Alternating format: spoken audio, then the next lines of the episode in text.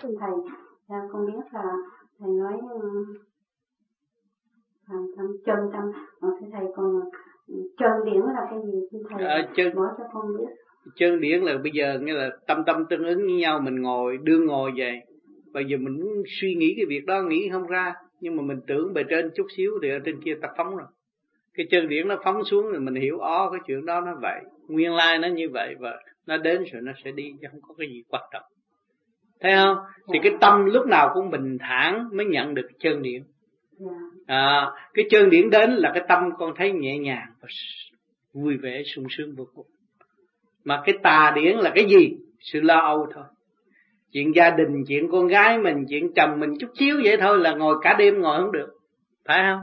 Đó là tà không phải chân. Mà cái chân đến với chúng ta một nhí sáng chúng ta muốn có hoài có hoài và chúng ta nhớ nó hoài mà chúng ta cảm thấy thanh nhẹ đó là chân điện còn cái tà điển ở thế gian là chút công chuyện đó bây giờ sở thuế nó đòi là con thấy con khổ rồi nó thiền không được ví dụ như vậy.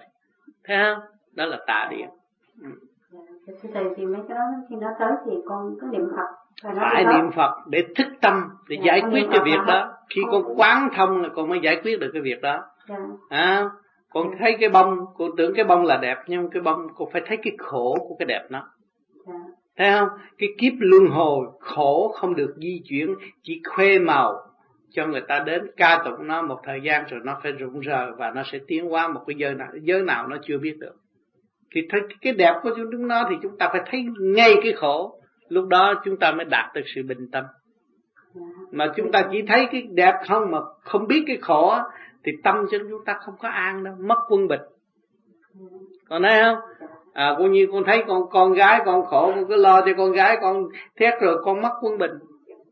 Con thấy nó, duyên nghiệp của nó nó phải học bài này, nó mới tiến mạnh hơn ta. Thì để cho nó học bài và bài ta ta học. Bài nó nó học. Thấy chưa? Mà tình thương phải vẫn, lúc nào cũng thương yêu con mình, thì mới kêu một tận độ chúng sanh. Hiểu không?